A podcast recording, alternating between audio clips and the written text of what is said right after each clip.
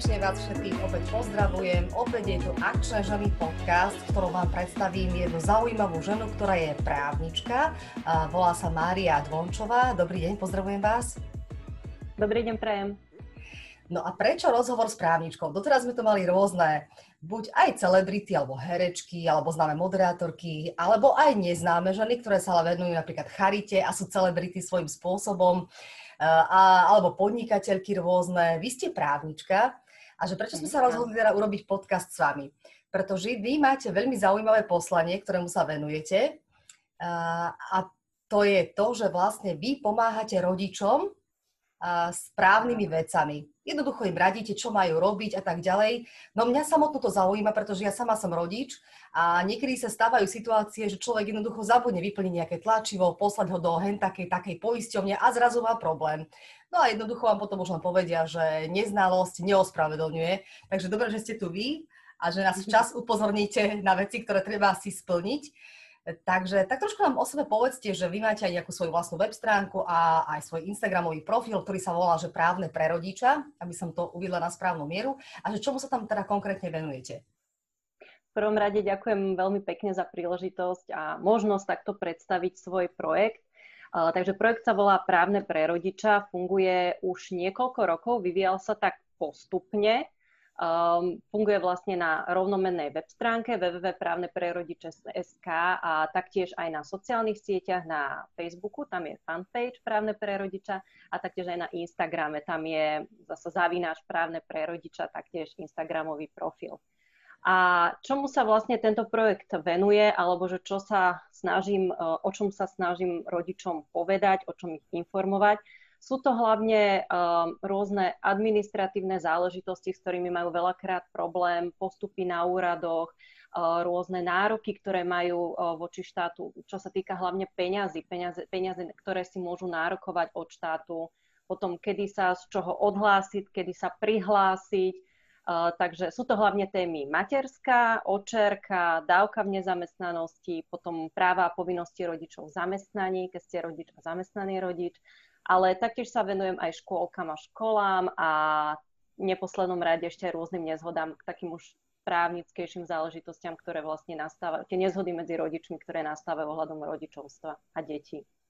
Čiže vy vlastne reálne fungujete ako právnička a toto je váš, dá sa povedať, že aj nejaký koníček, lebo predpokladám, že toto asi nemáte zaplatené. Um, v podstate momentálne, akože možno sa troška vrátim do histórie. Uh, ja som taktiež mama, mama dvoch detí a po vlastnej materskej som sa rozhodla už nevrátiť sa k právničine v takej tej čistej podobe. Práci som dala výpoveď a stala som sa samostatne zárobkovo činnou osobou, ktorá sa vlastne formou blogovania, ale aj na tej podnikateľskej úrovni venuje takémuto, takejto forme poradenstva. Takže nie je to moje hobby, je to vlastne projekt, ktorý má áno aj svoj účel, ale ktorý má aj živý. Uh-huh. Viem, že vy ste napísali aj nejaké elektronické knihy. O čom boli? Uh, sú to v podstate e-booky, uh, také komplexné príručky pre rodičov, ktoré sa vždy týkajú určitej situácie, v ktorej sa ten rodič ocitne. Či už je to napríklad vybavovanie materského pre otca, alebo mm, z čoho sa vypočítava materská pre mamu, keď si chcete vybaviť predlžený rodičovský príspevok. A vlastne každý e-book je na túto tému a tá téma je vždy spracovaná zo, z hľadiska všetkých možných úradov a otázok a situácií, do ktorých sa rodičia dostávajú. Takže a preto je to, to je vlastne aj dobrá vec, že uh, rodičia sa ma veľakrát pýtajú, že či si tieto príručky nemôžu kúpiť v knihkupectvách. Nie sú v elektronickej podobe a to preto, lebo lebo tie postupy úradov sa neustále tak menia, aj zákony, predpisy, všetko, že je to v elektronickej podobe a ja sa to snažím neustále aktualizovať naozaj, že aby si to rodičia kupovali v tej aktuálnej podobe. Tak preto takéto e-booky a na takéto témy. Čiže vy vlastne musíte byť stále v strehu a sledovať, čo sa deje v rámci zákonov. Áno, aj to je vlastne súčasťou toho projektu, tej mojej práce. Uh-huh. Ako ste spomínali, vy ste dali výpoveď v práci a rozhodli ste sa venovať vlastnému projektu, aby ste boli e, sám sebe pánom, ako sa hovorí. A, venujete sa prevažne tým rodičovským témam. Mm, podľa vás, e, ako na to reagujú rodičia? O, zatiaľ veľmi pozitívne. Musím povedať, že, že podstate tento projekt, on funguje v takej tej svojej úplne čistej podobe, možno, možno 3 roky, existoval už aj troška predtým. A rodičia na to reagujú zatiaľ pozitívne. Musím si, musím si zaklopať, pretože veľakrát vravia, že na úradoch im vedia povedať iba z tej svojej oblasti ten daný úrad, ale nevedia im povedať z oblasti iného úradu, prípadne im nevedia povedať a hovorím, môjim cieľom aj cieľom tých e-bookov toho všetko je, že aby to rodičom dať, aby ušetrili aj čas, aj peniaze, nemuseli aj s deťmi veľakrát s kočikmi po tých úradoch behať. Takže zatiaľ je tá mm, väzba, spätná väzba pozitívna. Tak predpokladám, že viacerí majú taký problém ako aj ja na úradoch, že tam musia dlho čakať. Potom ich nejaká úradnička samozrejme vie aj trošku uh, ako keby nahnevať, ako poznáme tú našu byrokraciu na Slovensku, ako to teda funguje alebo nefunguje. Neviem, no. Niekedy, niekedy nahnevajú a niekedy, musím povedať, že úradníci niekedy aj poradia, uh-huh. ak majú priestor, ak majú vedomosť, čas, hlavne časový priestor a vedomosti, niekedy nevedia poradiť a treba to brať z takého ľudského hľadiska, že sme ľudia, máme aj dobré nálady, aj zlé nálady. No a vy to ponúkate tak komplexnejšie, že z každého rožku trošku jednoducho vedia u vás ľudia nájsť tie informácie, ktoré potrebujú, lebo vy okrem toho blogu a okrem konkrétnych nejakých postov o konkrétnych veciach vlastne ponúkate aj live streamy, kde ľuďom asi zrejme odpovedáte priamo na ich otázky, respektíve zvyknú vám posielať ešte oni tak súkromne potom nejaké otázky alebo radiť sa s vami.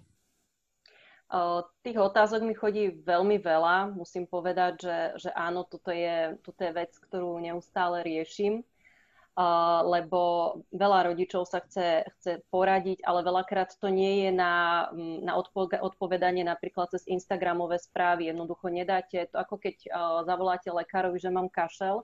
On sa vás musí dopýtať ešte veľa ďalších vecí a tá problematika, ktorej sa ja venujem, je veľakrát o doslova o takých dňo, dňoch, že počítam jednoducho dni, či budete mať nárok, nebudete mať nárok, z čoho sa vám bude vypočítavať.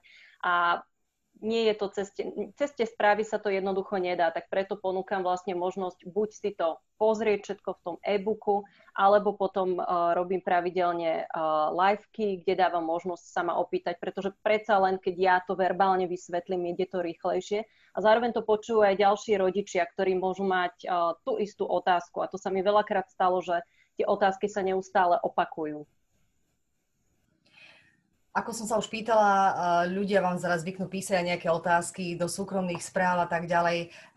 Aj sa s nimi osobne stretávate potom, že niektoré veci sa jednoducho nedajú takto na diaľku vysvetliť? Viete čo, osobné, osobné poradenstvo zatiaľ neposkytujem, pretože sama som mama s dvomi deťmi a momentálne v tej forme, v akej projekt funguje, tak mi to zaberá doslova celý ten pracovný čas, ktorý mám k dispozícii, takže osobnému poradenstvu sa zatiaľ nevenujem. Sem tam nejaká konzultácia sa, sa vyskytne, ale skôr cez online priestor, čo aj rodičia vítajú, pretože aj oni sami nemajú čas popri deťoch uh, sa stretávať osobne. Takže skôr funguje tento projekt tej online verzii. Na ktoré veci sa tí rodičia pýtajú najviac? Teda ktorá oblasť ich tak najviac zaujíma a potrebujú nejaké informácie právneho charakteru? Um, najčastejšie otázky sa týkajú peňažných nárokov rodičov, voči štá- vo, hlavne teda voči štátu. To znamená, zaujíma ich hlavne to, um, z čoho sa im napríklad bude vypočítavať budúcim mamičkám materská, ale taktiež aj treba aj otcovia, ktorí plánujú ísť na matersku, z čoho sa im tam to bude vypočítavať. Prípadne mamičky riešia to, že um, plánujú ďalšie dieťa a medzičasom im už skončil pracovný pomer, to znamená, ďalšiu matersku by nemali akým spôsobom si tú matersku môžu zabezpečiť, pretože v súčasnosti napríklad eh, to, či budete dostávať vyšší rodičovský príspevok alebo nižší, závisí od toho, či ste predtým poberali matersku, tak znamená, že ono to na seba nadvezuje. A preto je veľakrát potrebné sa zamyslieť už tak, tak vopred a vopred plánovať, ak si chcete zabezpečiť teda určité financie od, od štátu. Takže veľakrát sa to týka práve tie otázky rodičov, a tie situácie rodičov, hlavne tých peňazí by som povedala, keď to mám tak zhrnúť. Uh-huh. A viete nás prípadne aspoň tak zhruba upozorniť na nejaké veci, že na čo si dávať už teda skôr pozor a už skôr sa tomu začať venovať, ako keď už príde ten termín a už je vlastne neskoro a nemáte nárok na nič. uh, v podstate um, je to, je to možno, že až strašné, ale niekedy si treba aj tak, uh, ak sa to dá vopred napladovať, možno aj to tehotenstvo. Tá, pod, tie podmienky, ktoré sú momentálne pre matersku nastavené, um, tak uh, nemajú problém napríklad mamičky, ktoré sú dlhoročne zamestnané. Jednoducho idú na matersku. Ale napríklad, uh, keď sú vysokoškolské študentky alebo mamičky, ktoré napríklad nemajú, uh, alebo budúce mamičky, ktoré nemajú prácu, tak nič sa im neodvádza do tej sociálnej poisťovne. A oni potom otehotnejú napríklad a možno ešte niekedy čakajú ten prvý trimester, že čo bude, ako bude, či to vyjde a až potom začnú riešiť matersku. A vtedy už je neskoro, pretože aby ste mali napríklad nárok na matersku, musíte si odvádzať do sociálnej poisťovne 270 dní. A keď si zoberie 270 dní vlastne odvody, keď to tak mám nazvať.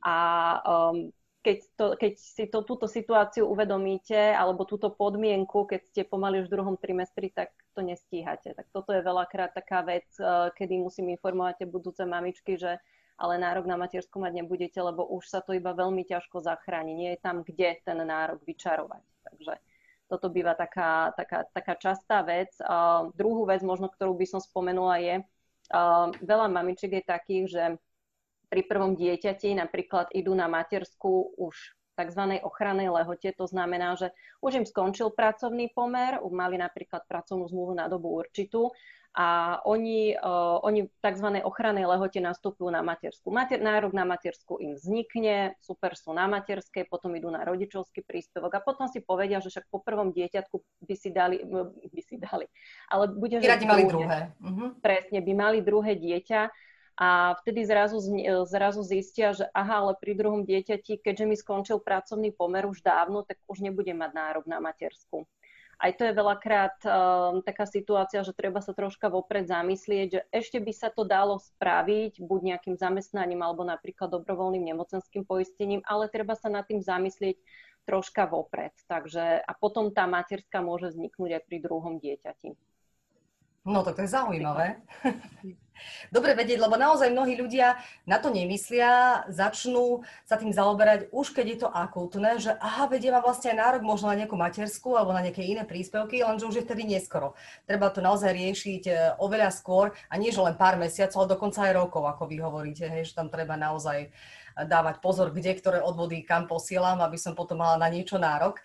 E, mali sme vlastne aj korona krízu, karanténu, kedy sme boli všetci viac menej e, doma, skončili škôlky, skončili školy a teraz rodičia museli osta- ostať doma s deťmi. Predpokladám, že v tomto období ste mali asi najviac otázok.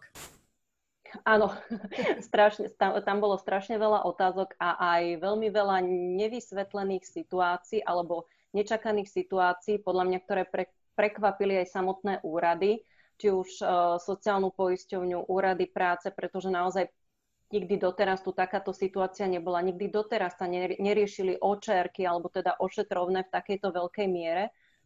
Čo bolo také asi uh, najťažšie, že sa neustále menili postupy a zákony. To by možno vedeli povedať aj účtovníci a mzdári, ktorí zase riešili svoju oblasť, že tá korona priniesla strašne veľa zmien a niekedy sa ani nestíhalo. Pomaly, kým ste si načítali jednu zmenu, už prichádzala ďalšia zmena. Takže tá, tá, oče, e, tá pandémia, čo sa týka očeriek, veľmi rodičov preverila. Um, mnohým sa odkrylo, odkrylo napríklad to, že keď uh, zarábajú minimálnu mzdu a platia teda odvody z minimálnej mzdy do sociálnej poisťovne, tak zrazu zostali na dvojmesačnej očerke, ktorá sa im vypočítavala napríklad z minimálnej mzdy. To mi pohodilo napríklad veľmi veľa otázok, že, že prečo, keď, prečo, keď mám na páske minimálnu mzdu, ale na ruku dostávam inú mzdu, uh-huh. prečo, prečo mám očerku iba minimálnu. Takže mnohým rodičom sa teraz odkrylo to, že takéto rôzne situácie vznikali jednoducho. Uh-huh. No bola to nová situácia, ako vy hovoríte, či už pre úradníkov, aj pre politikov, vlastne pre celú našu krajinu. Všetko sa riešilo tak, ako keby um, v tom čase každý deň niečo nové, lebo sa zistovali nové veci. Samozrejme, každým dňom sa to snažili nejakým spôsobom vyriešiť a zlepšiť. Ešte vlastne nikdy nepamätám si, kedy by bola na Slovensku taká situácia, že by boli naozaj pozatvárané všetky školy, škôlky na tak dlho a vlastne učitelia boli doma, ktorí sú vlastne tiež zamestnanci, hej, tiež museli mhm. riešiť tú situáciu svoju. Rodičia takisto tí, ktorí mali doma malé deti, museli s nimi ostať doma, lebo nemali ich kam dať. Najhoršia situácia bola tá, že naozaj niekedy už keď ten rodič e, nemôže dať dieťa do škôlky, tak ho dá starým rodičom. A teraz to bolo obmedzené ešte aj tým, že vlastne ani k starým rodičom nemohlo ísť to dieťa. Čiže mnohí museli zostať doma a nie každý zamestnávateľ to aj dovolil. Hej? Čiže... To je, to, je, to je pravda. A keď aj zamestnávateľia dovolili, tak už boli potom takí nervóznejší, keď tá očerka trvala jeden mesiac, potom trvala druhý mesiac. A mnohí rodičia mi už písali, že sa stretli zo strany zo zamestnávateľa um, tým, že, že bude, dôjde tam k skončeniu napríklad pracovného pomeru. Aj napríklad mnohí zamestnávateľia krachovali, nemali peniaze. Takže um, podľa mňa tie dôsledky, dôsledky pandémie a, a krízy a celého toho stavu sa budú ukazovať postupne ešte. Nie len to, čo sme už videli. Čiže dôležité je pre rodičov, nielen pre rodičov, ale možno pre aj bežných ľudí, si tak raz za čas pozrieť nejaké novinky, ktoré má sociálna poisťovňa, zdravotná poisťovňa a tak sa informovať dopredu o, o niektorých veciach alebo tak študovať priebežne, aby som bol informovaný? Áno, toto určite odporúčam, alebo môžu napríklad sledovať aj môj projekt eh, na, na sociálnych sieťach. Snažím sa o tom eh, rodičov informovať, že čo je nové, čo sa plánuje, aby sa napríklad aj vedeli zariadiť. Um, veľakrát sa to ukazuje uh, napríklad, že rodičia nemajú dostatok informácií napríklad aj pri daňových priznaniach alebo keď príde obdobie, začiatkom roka, medzi tým januárom a marcom, že sa riešia daňové priznania, že vtedy tiež je vidno, že rodičia vlastne ani niektoré základné inštitúty eh, nerozoznávajú, že čo si môžu uplatniť, čo si nemôžu uplatniť a to je niekedy aj škoda. Ja vidím, že veľakrát prichádzajú o peniaze, alebo urobia určité kroky, že kedy ukončia rodičovskú dovolenku skôr a napríklad vypočítajú im dávku v nezamestnanosti iba z úplného minima. Takže treba, treba to troška sledovať, že aby zbytočne ten rodič o tie peniaze neprichádzal, aby potom to spôsobuje aj finančné problémy v rodine napríklad. Aj to veľakrát vidím. Ja sa spýtam na takú vec, ktorá by mala byť zrejma každému, ale pre istotu ja sa tak čítam aj v tých eh, mamičkovských diskusiách, kde sa na to pýtajú, že a vlastne, ak žena poberá rodičovský príspevok, môže zároveň chodiť do zamestnania a zarábať tam vlastne eh, peniaze a zároveň poberať rodičovský príspevok? Áno, toto je možné už niekoľko rokov. Um, dávno, dávno to možné nebolo a ešte stále to tak v ľuďoch rezonuje, ešte stále majú tak pocit, že keď dostávam však peniaze od štátu, že aby som sa staral o dieťa, tak nemôžem, nemôžem chodiť do práce. Ale naozaj teraz je to nastavené tak, že uh, rodič môže chodiť do zamestnania, môže podnikať, môže byť SZČO a popri tom dostáva bežne vlastne rodičovský príspevok do tých troch rokov veku dieťaťa. A prečo? Lebo zákon o rodičovskom príspevku umožňuje, aby tá starostlivosť o dieťa, vlastne za to zostávate ten rodičovský príspevok, tak nemusíte ju, tú starostlivosť o dieťa vykonávať iba osobne, ale môže dieťa chodiť napríklad aj do škôlky, do súkromnej, do štátnej, môže sa o to dieťa starať opatrovateľka alebo starý rodič. Iba musí byť zabezpečená starostlivosť o to dieťa. Takže, takže je možné, odpovedať na vašu otázku, že áno, je možné aj chodiť do práce, zarábať a popri tom poberať rodičovský rodičovský príspevok, ale o dieťatko musí byť postarané. No, lebo to bol aj taký môj prípad, kedy som sa kamarátke teda už uh, pochválila, že nastupujem do práce, ale zároveň budem poberať rodičovský príspevok na syna malého, že ešte také dva mesiace a ona bola taká celá rozčarovaná, že to naozaj, že ale to ti končí, to už nedostanem žiaden príspevok, keď začneš chodiť do práce a tak ďalej, veď tam to ti kompenzuje to, že budeš mať tú výplatu, tú mzdu z tej práce, takže už nemám nárok na rodičovský príspevok, tak aby sme to dali tak na pravú mieru, aby tie mamičky naozaj vedeli, že môžu nastúpiť do práce aj skôr, aj keď má dieťa už ten 1-2 roky a zároveň poberať ten rodičovský príspevok, e, ale ako vy hovoríte, cieľene na to, aby tá mamička mohla zároveň chodiť do práce a zároveň to dieťa do nejakej škôlky alebo k nejakej opatrovateľke a vieme, že tie súkromné škôlky nie sú práve najlacnejšie. Presne tak. E, keď chodí dieťa do súkromnej škôlky, tak e, tam veľakrát rodičia si žiadali ani nie o rodičovský, alebo nepoberali rodičovský príspevok, ale ešte existuje príspevok na starostlivosť mm-hmm. o dieťa. Veľakrát je nazvaný aj ako príspevok na súkromnú škôlku, on je ale maximálne do 280 eur mesačne, vlastne štát vám prepláca náklady na tú súkromnú škôlku, ale teda max 280 eur, vtedy je podmienka, že áno, musíte byť zamestnaní. A, ale by som povedala, že teraz vlastne odkedy od 1. januára uh, už sú dva druhy rodičovských príspevkov 270, 200, 270 a 370 eur, tak uh, pomaly sa už uh, väčšina rodičov snáď aj odhlásila z toho príspevku na starostlivosť a teda takmer všetci už iba sú na rodičovskom príspevku. Áno, lebo ide o to, že vlastne dieťa do štátnej škôlky berú od troch rokov, takže preto sa bavíme o tých súkromných škôlkach, že keď mamička alebo rodič nastúpi jednoducho skôr do práce, tak eh, najskôr ide do, do súkromnej škôlky to dieťa. Ale tým pádom, že už sa tá materská ako keby eh, zvýšila, tak uh, tie, ktoré vlastne poberali alebo si platili tie odvody, tak majú nárok na to vyššiu matersku, tie, ktoré nie, tak samozrejme majú tú nižšiu matersku. Že pre mnohé mamičky sa vlastne ten príspevok na tú škôlku stal ako keby zbytočný, že radšej poberajú ten príspevok rodičovský, ako keby si mali dať príspevok na tú škôlku, pretože sa im to v novej situácii vlastne neoplatí ani.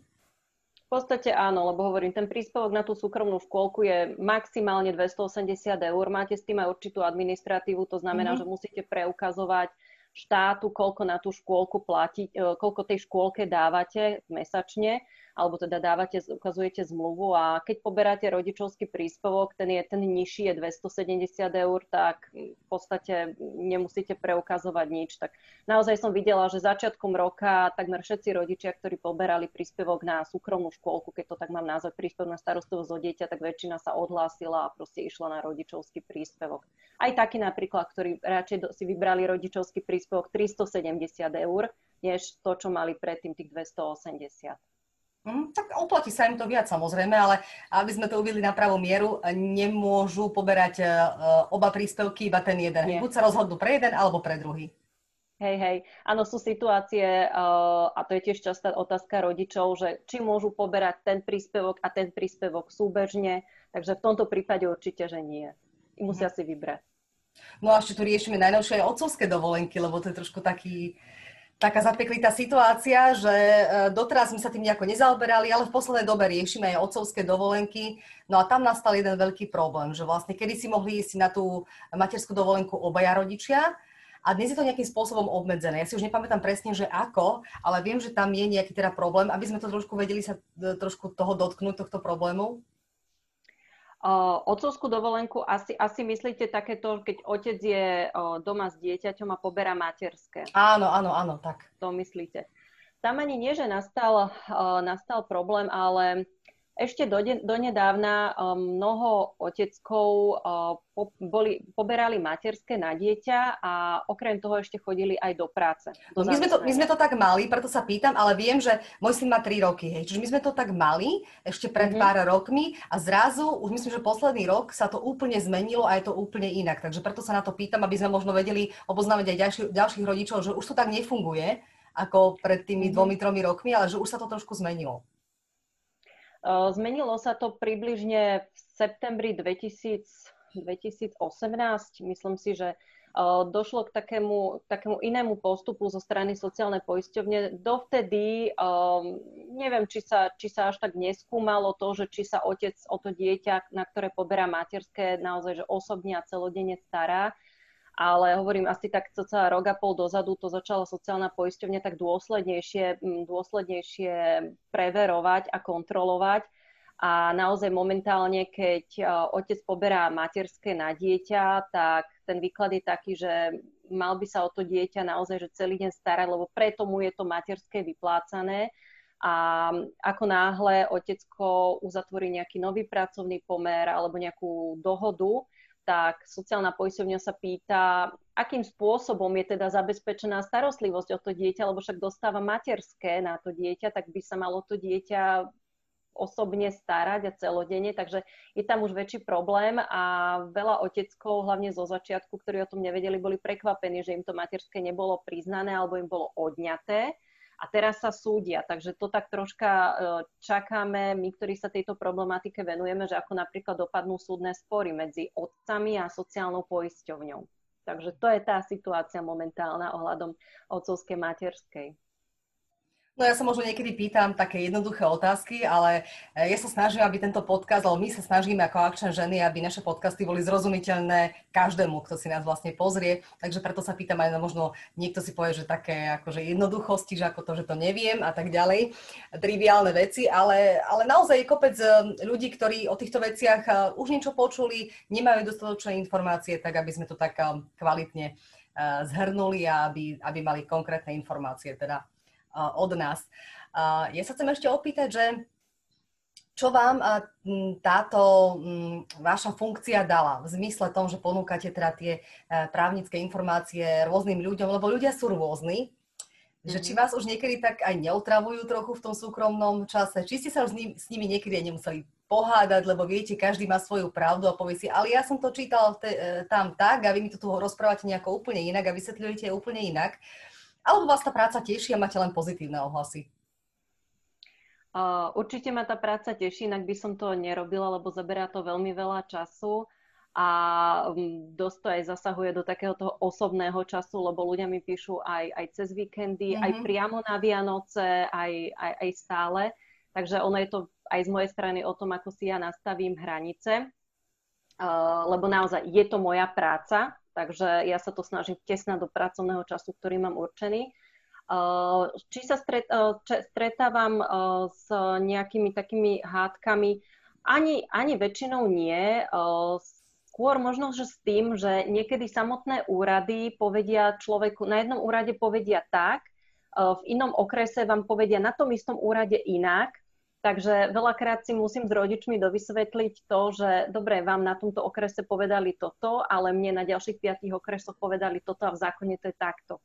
Takže, takže skôr si to tak odkomunikujeme, ale naozaj zatiaľ nemôžem povedať, že, že by som zo strany rodičov mala nejakú, nejakú zlú spätnú väzbu alebo že by sa chcel so mnou niekto dohadovať.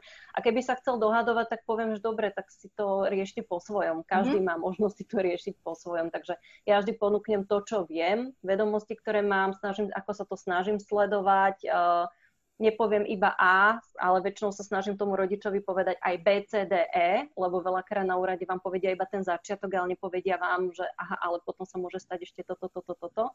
Takže hovorím, robím to najlepšie, ako sa dá a už potom na každom je akýsi ďalší postup zvolí. Dostávate aj také ďakovné správy, že je dobre, že sme sa na vás obrátili, lebo by sme to inak nevedeli a teraz konečne ten príspevok vďaka vám máme. Áno, áno, toto, toto veľmi poteší, lebo hovorím, že zaberá mi to veľmi veľa času a toto ma vždy poteší, keď mi niekto napíše, že a vďaka vám som, ja neviem, napríklad dostal že maximálnu dávku v nezamestnanosti, lebo sú určité postupy, ano. ktoré uh, vďaka ktorým uh, viete mať tých peňazí viacej pre tú rodinu, um, potom napríklad uh, neurobíte niektoré chyby, hovorím, niektorým mamičkám sa naozaj stáva, že, že nevedia a požiadajú si o niektorú dávku skôr, než by mali, a bohužiaľ im to vypočítajú potom z minima. Hej, takže tak vždy ma poteší, keď, uh, keď mi nejaká mamička napíše, že áno, že vďaka vám som to urobila takto a takto a vyšlo to. Alebo napríklad odvolala som sa a predstavte si, že ono to vyšlo, že odvolací orgán povedal, že ja neviem, ten prvostupňový rozhodol zle a tú dávku mi priznali, takže to vždy poteší. Určite áno. Mm-hmm, tak to je výborné. No a vy vlastne tým pádom, že sa venujete vlastnému projektu, tak pracujete väčšinou z domu. Ako si spomínali, máte dve deti. Tak dá mhm. sa to? Lebo aj mnohí rodičia sa už aj stiažovali počas napríklad koronakrízy, že home office je super, ale s deťmi to zvládať je naozaj veľmi náročné. Niektorí boli z toho naozaj už veľmi frustrovaní a podraždení. Tak ako sa to dá? Veľmi ťažko. Neviem, ako to robia ostatní, ktorí, ktorí bez problémov pracujú, pracujú z domu popri deťoch. Ja mám deti obvykle v škôlke, lebo už to nie sú zasa úplne, úplne maličké deti, takže ja mám škôlkárov. Škôl, škôlkárov znamená väčšinou aj to, že sú očerky a teda bola aj pandémia, zatvorené škôlky a keď je leto, tak taktiež zatvorené škôlky. Uh, takže je to náročné, veľakrát uh, robím po večeroch, alebo sa dohodnem s manželom, že teraz potrebujem pracovať a hovorím, hlavne tento, tento projekt um, tej podobe, v akej je, som vytvorila aj preto, aby som vedela zabezpečiť starostlivosť, starostlivosť o deti. Vlastne, aby som to vedela nejak tak kombinovať. To je vlastne podľa mňa vec, ktorú rieši mnoho mamičiek po materskej, tak ako som ja bola pred rokom a pol, že ako skombinujem pracovný život uh, s tým osobným životom. A to je otázka, ktorú som si aj ja pokladala a preto som dala výpoveď uh, v bývalej práci a robím to, čo robím a v čase, v ktorom to robím. Takže tak. No to rieši každá mamička. Každá by mala najradšej nejakú E, svoju firmičku alebo svoj projekt a väčšina sa aj do toho pustí. Ja obdivujem všetky ženy, ktoré sa pustili do niečoho nového, založili si vlastné podnikanie, veď koľko je takých mamičiek, ktoré práve na tej rodičovskej dovolenke začali na tom pracovať a sú aj úspešné, takže naozaj klobúk dole, ktoré to zvládli aj popri deťoch. Ono tá práca doma je výborná pre mamičky. Myslím si, že práve mami by to privítali, keby mohli pár hodín pracovať aj z domu, alebo možno pár dní pracovať aj z domu. No ale potom je tam samozrejme ten problém s deťmi, že ak sú deti doma, ak nechodia do tej škôlky, tak je to také náročné, lebo treba sa aj o ne postarať, aj sa venovať tej práci, aj sa nejako na to sústrediť, čiže nie je to jednoduché. Ale je fajn, že vlastne tá korona kríza nám ukázala, že mnohí zamestnávateľia sú vlastne, boli prinútení uh, nechať ľudí doma pracovať a niektorí zistili, že to nie je až také hrozné a, a, že, a že takto to môže fungovať. Presne tak. Takúto spätnú väzbu som aj ja dostávala od rodičov, že zrazu si tí zamestnávateľia uvedomili, že aha, ten home office je vlastne možný, ten typ práce, ktorú ten rodič robí, že dá sa to robiť aj z domu. A minule som tiež mala také, také stretnutie s kamarátkami, ktoré sú niekoľko mesiacov teraz na home office práve kvôli pandémii. Aj oni vraveli, že boli prekvapené, že koľko veľa tej ich práce, keďže pracujú za počítačom, sa dá vlastne robiť z domu a že same budú sledovať um, že či ten zamestnávateľ sa vráti úplne k tomu, že budú teda naozaj naspäť v kanceláriách na tom pracovisku, alebo možno, že prístupí k tomu, dá taký benefit, že napríklad jedenkrát, e, jeden deň v týždni bude home office. Lebo ten zamestnávateľ videl že zrazu, že aha, je to možné. Takže uvidíme. Hovorím, podľa mňa pandémia, alebo keď skončí, tak ukáže ešte veľa takýchto vecí. A mhm. nielen negatívnych, ale možno aj pozitívnych. Teda dúfam v prospech rodičov. No tak napríklad ten home office je podľa mňa pozitívna vec, ktorá sa začala nejakým spôsobom riešiť, lebo hovorím, že doteraz sa tým zamestnávateľia nejako nezaoberali. Um, aspoň nepoznám uh, ja prosto jednoducho firmy, ktoré by umožňovali doteraz hej, nejaké home office, ako boli samozrejme, ale v takej menšej miere, ako teraz by som povedal. Že teraz sú také frekventovanejšie a ako kedysi a mnohé firmy toto naozaj tým rodičom umožňujú teda pracovať mm-hmm. z mhm. domu. Takže tá korona kríza má aj niektoré také pozitívne veci, ktoré sa zistili, ktoré sa začali aplikovať do praxe. Takže Presne. naozaj. Lebo toto je podľa mňa pozitívna vec, že tí rodičia majú možnosť pracovať z domu a koľkokrát e, si tým pádom tí mamičky ani nemusia brať e, nejaké voľno alebo nejakú marotku alebo niečo a môžu byť efektívne aj doma a zároveň aj s tým dieťaťom. Že im to tak trošku vykompenzuje ten čas. Presne tak, že ešte keď sa to, keď, keď, keď sa to dieťa tak nejak tak zahrá, tak oni zatiaľ sadnú za počítač, urobia niečo, alebo napríklad aj dieťa ešte keď po obede spí, sadnú za počítač, urobia tú svoju prácu, takže, takže dúfam, že to takto bude, že ten home office sa bude trošička viacej rozširovať medzi zamestnávateľmi. No. Aspoň ako, ako benefit. No. Aha, ale v tom zmysle, že vlastne aj tomu zamestnávateľovi sa to oplatí, pretože ten zamestnanec eh, pracuje, napriek tomu, že je doma, pracuje a nie je úplne vypadnutý zo systému, dajme tomu na tej Maro, na tej PNK doma, hej? Keď to máme tak Presne. nazvať. Presne, lebo mm, aj čo sa týka tej PNK, tak keď je PNK, tak uh, tam väčšinou ten zamestnanec je, je chorý, ale možno, že nie je až tak chorý, že by nevedel za tým počítačom robiť, možno aj nechce ísť na tú pracovisko, aby nenakazil ostatný.